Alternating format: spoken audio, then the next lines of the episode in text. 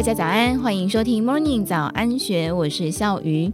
银行员崔明宁，同时她也是房地产包租婆，在银行负责受理存款、信贷等等多种的金融业务，每天都会接触到很多来存钱和借钱的客户。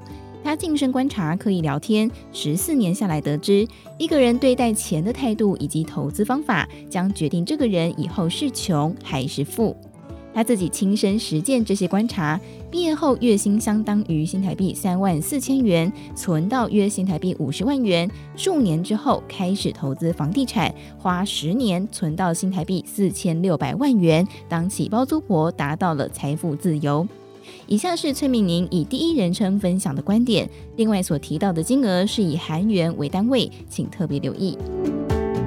让我来告诉大家，身为银行员，我是怎么减少生活费的。我从刚进公司开始，就每天带便当上班，节省餐费。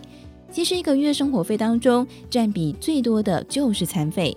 如果是上班族，每天光是吃饭和买咖啡的钱，加起来一天就要一万韩元，一个月就算只存二十五万韩元，一年也有三百万韩元。在这里帮大家做个简单的折算，大约是核心台币六点九万元。依照二零二一年七月二十一号的汇率计算，一韩元大约是新台币零点零二三元。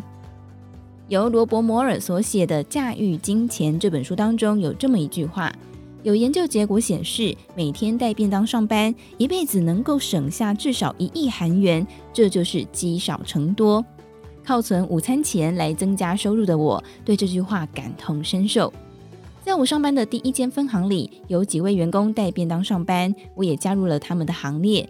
就这样，每天吃自己带的便当，可以节省中午往返餐厅的时间，加上吃的又是调味料比较少的食物，让我也变瘦了。当然，最大的优点在于能够节省金钱和时间。我就这样一天存一万韩元，一年之后存到三百万韩元。把三百万韩元乘以我的年资，十三年的话，大约是三千九百万韩元。这真的是一笔很大的费用，大到可以买一栋房子了，也可以投资股票或是指数股票型基金 ETF。所以，依照我的经验，想要告诉各位，想要买东西的时候，不要认为，哎，不过才一万韩元就买吧，而是要想想，当那笔钱累积下来变成大钱的模样。就算只有省去午餐外食和咖啡，可以累积的钱也会变多。当然，也会有人觉得每天这样省一点没有什么意义。不过，重要的是养成节俭的习惯。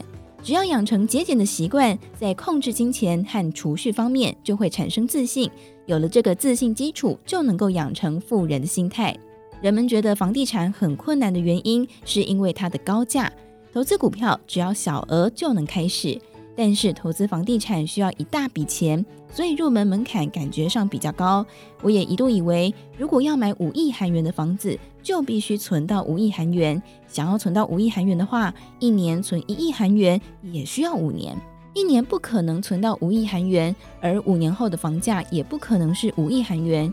因此，如果是打算买房子，就必须聪明地运用贷款加上杠杆才行。存薪水买房子这个做法，并不会让你走在迈向致富的快车道上，反而是让你开上了慢车道。房屋担保贷款的额度会依照政策以及市场的状况而有所不同。但是就在几年前，韩国政府还鼓励人们负债买房，当时的贷款额度是百分之七十。那个时候真的是用贷款杠杆的最佳时机。那么政府为什么要人民负债买房呢？